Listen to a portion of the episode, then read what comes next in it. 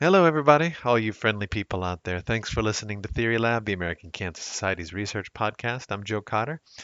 Got an ACS scientist on the podcast today. Dr. Corinne Leach joined the pod. She spoke with our host, Dr. Susanna Greer, about her new publication. So, Corinne heads up survivorship research here at ACS, cancer survivorship research. She's the senior principal scientist of behavioral research on our population sciences group.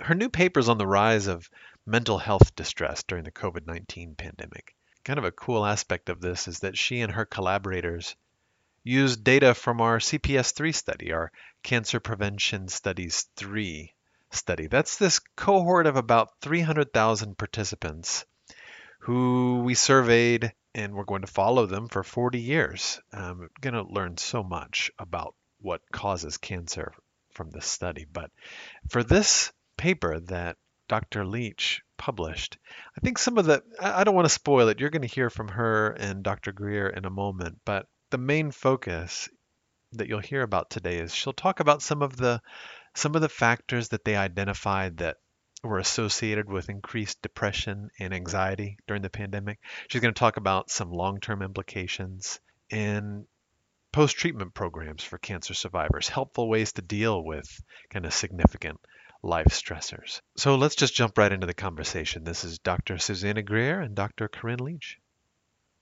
Good afternoon, Corinne. How are you? I'm doing well here. How are you doing, Susanna?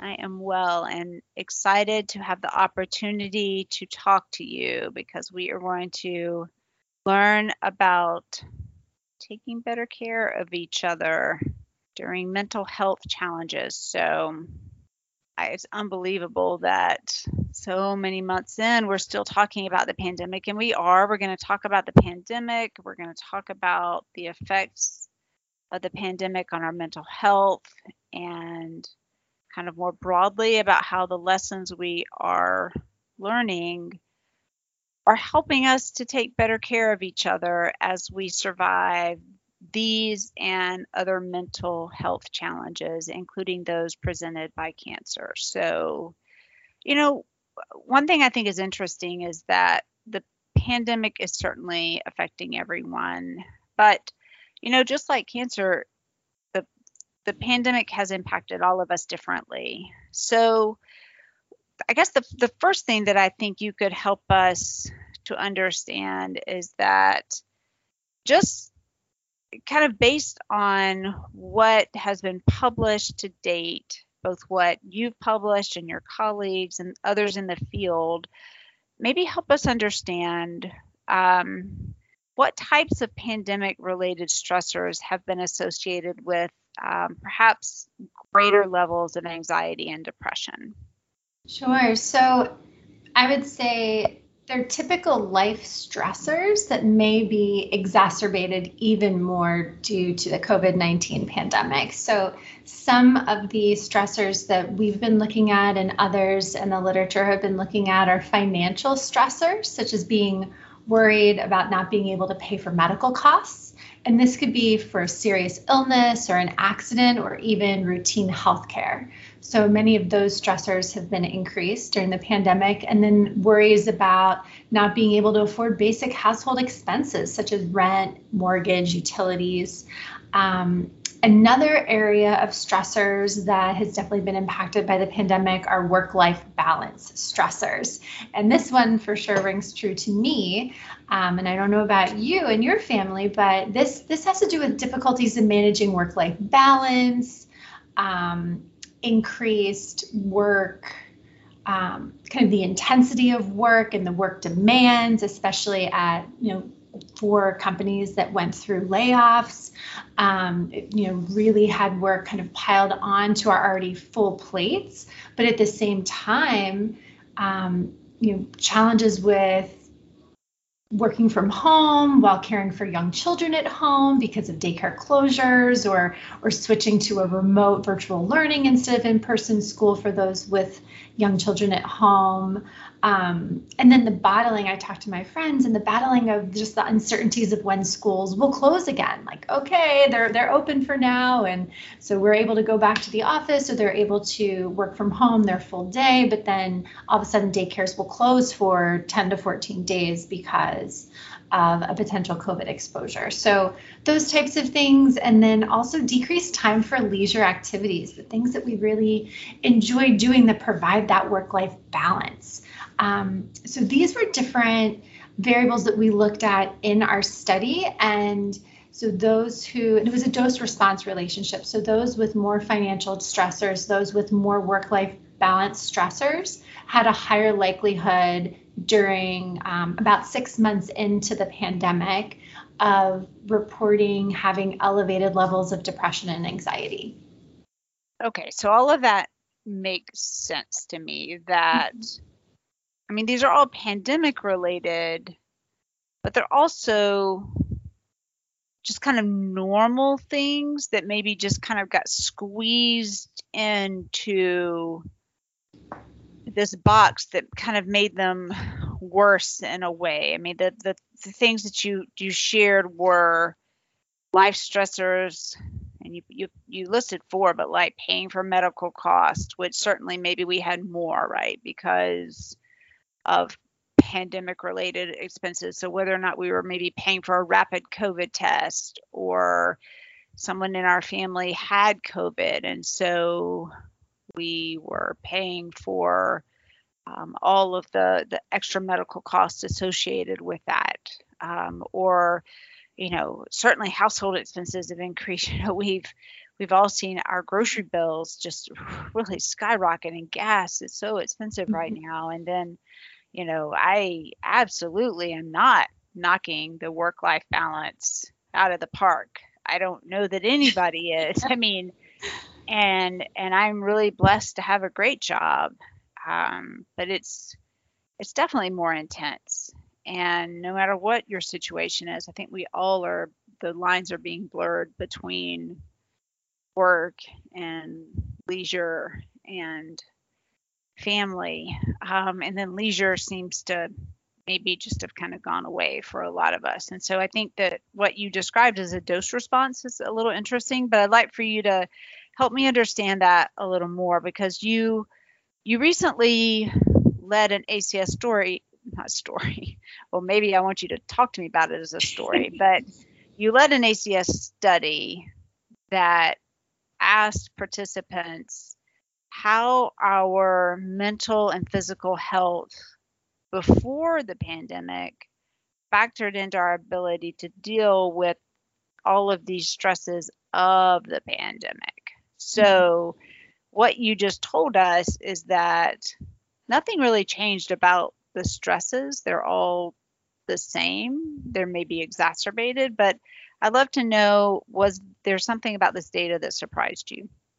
So I would say that the the direction of of the relationships and the associations weren't surprising. What did surprise us was the strength of the association. So you know, it was that dose response relationship with the more financial stressors you had, employment stressors, work life balance stressors, the more likely you were to have elevated levels and higher levels of anxiety and depression and overall psychological distress six months into the pandemic than you did in 2018 when we had a survey. And so, for example, um, women who reported having financial stressors during the pandemic had um, three times the likelihood of having psychological distress at a higher level during the pandemic than in 2018 than those who had no reported no financial stressors. And for men, it was six times higher likelihood.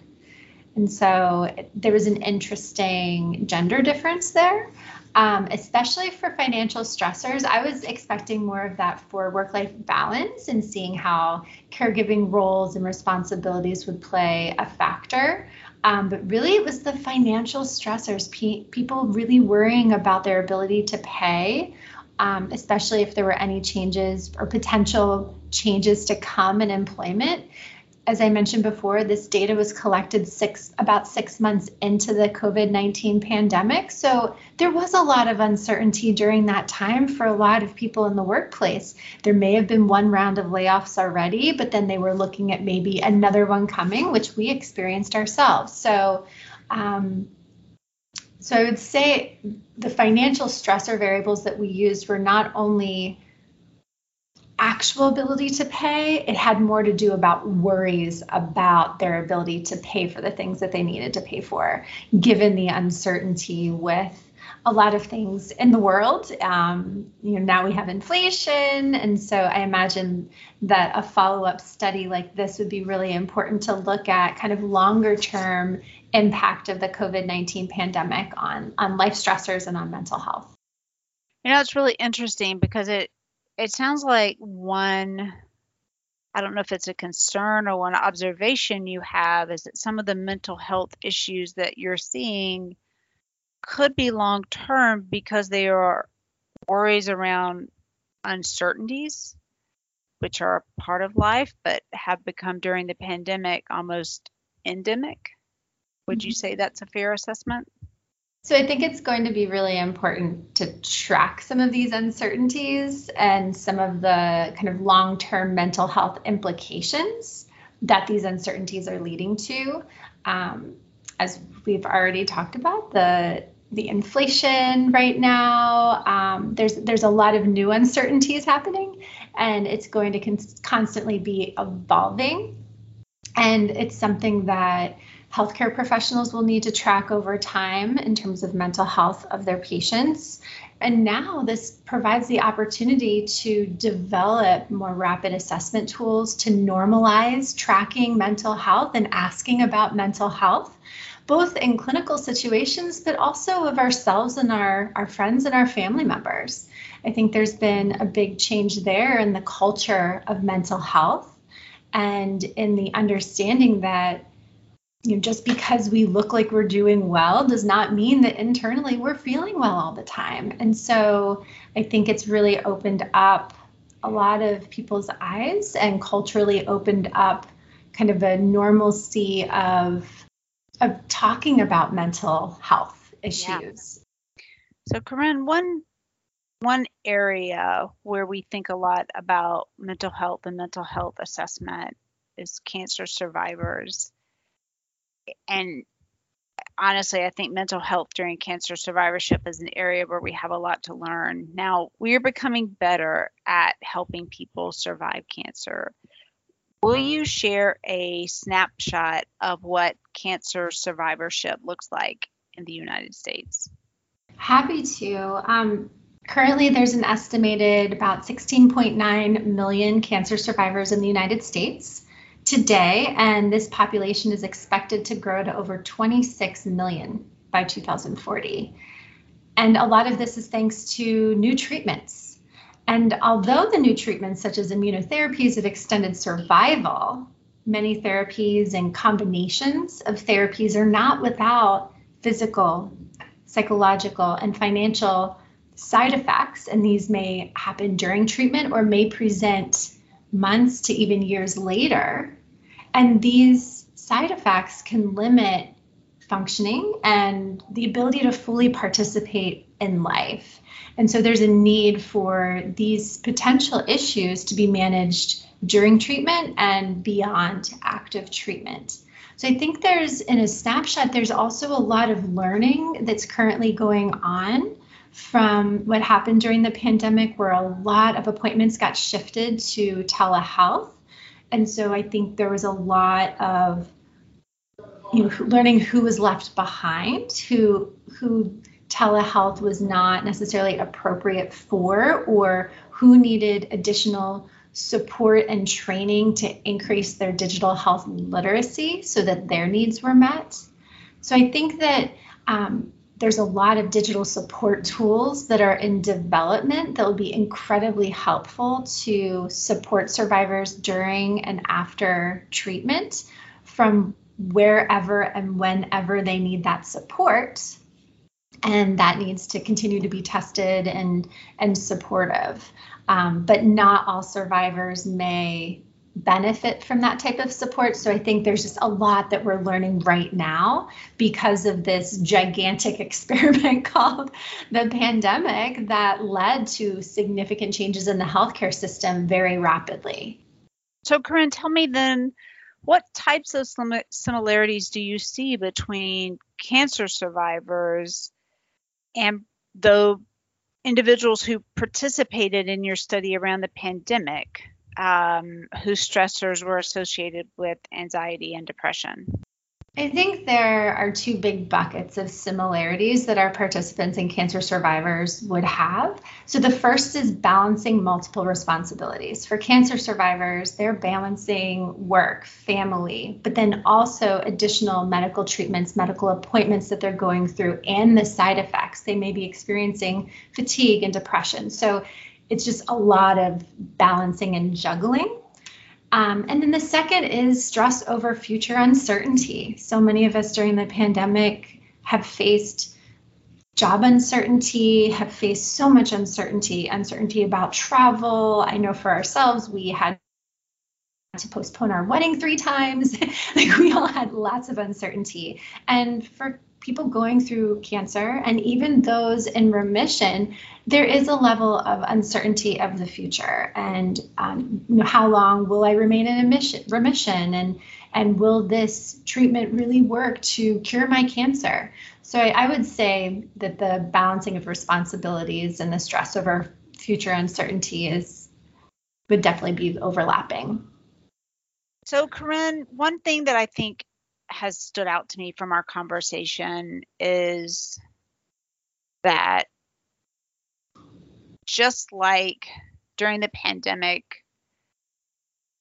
we have lots of different resources that can help us, either friends or family or medical institutions. Cancer survivors also have different resources at hand.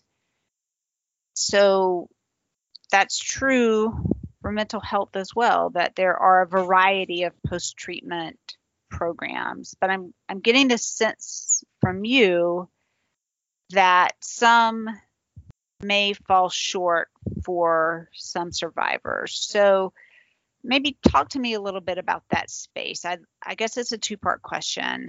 I'd like to know about resources and what resources the American Cancer Society provides in the mental health space for cancer survivors. So there you're you're absolutely correct that post-treatment programs vary widely and they have varying levels of access. So it oftentimes it depends on where you're being seen for treatment and where you go for your post treatment care, what type of health insurance coverage you have, where you live in the country, and if you're able to travel to post treatment appointments to a larger um, a larger cancer center that more likely has a survivorship clinic that has comprehensive post treatment survivorship care and is well connected to the oncologist that you saw throughout your treatment and and very well trained in the types of treatments you went through and the types of side effects you may experience in the short and long term. I would say there's a lot of limitations that need to um, that the healthcare system is looking into right now in order to improve. So, in terms of primary care training in survivorship issues, including mental health support, um, reimbursement for survivorship care, which could include mental health assessment each time there's follow up care, and then rapid referral to appropriate mental health services for patients. Um, I think one issue that oftentimes is faced is a fragmented medical care system where someone may be going to a primary care provider and that person, that healthcare professional may think that their oncologist is handling a certain aspect of their follow up care, but then the oncologist is thinking, that the primary care provider might be handling certain aspects of follow up care. So there seems to be a little bit of a mix match right now in the healthcare system that there are a lot of brilliant people working on solving and resolving.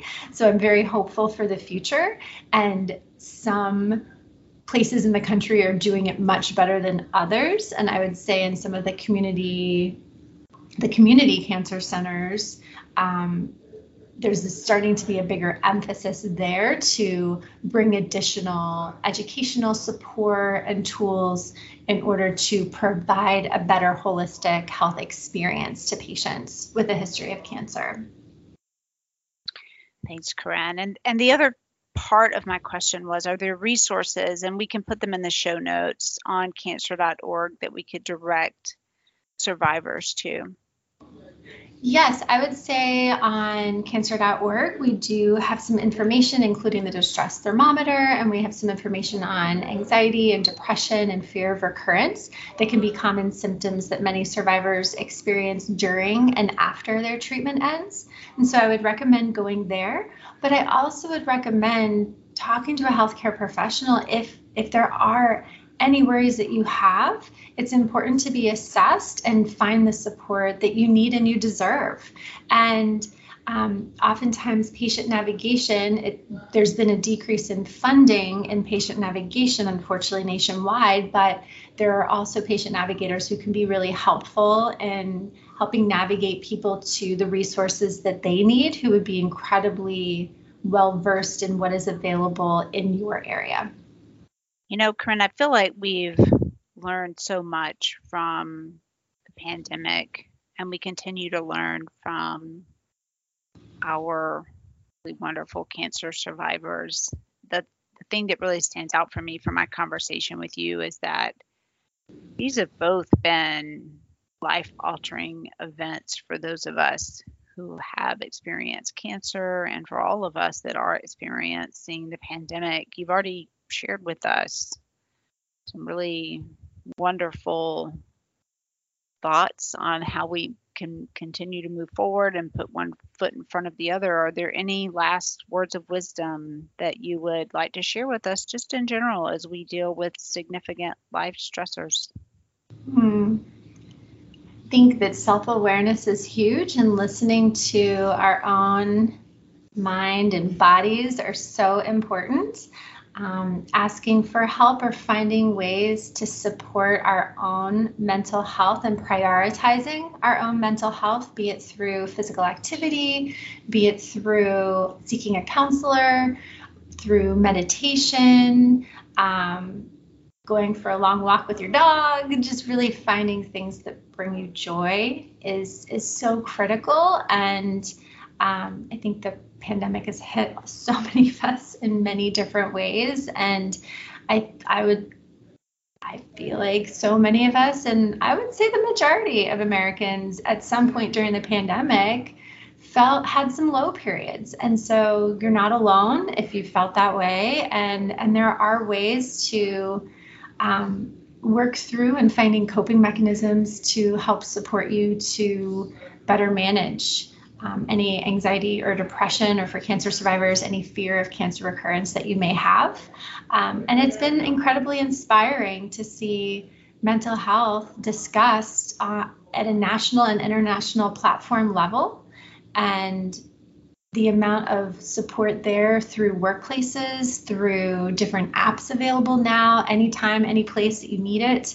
Um, and I think that that field is only going to continue to grow and be even better supported um, in workplaces, but then um, personally. So yes, I, I would say that uh, the future of mental health is is growing, and mental health support is growing. Yeah, I agree. The silver linings of the pandemic have been interesting. So mental health awareness and support and just a general appreciation that it's okay not to be okay and that most of us at some point every day are not and um, I, I just want to thank you for your significant area in this space and wish you all the best for you and your mental health, Corinne. Thanks so much for sharing with us today.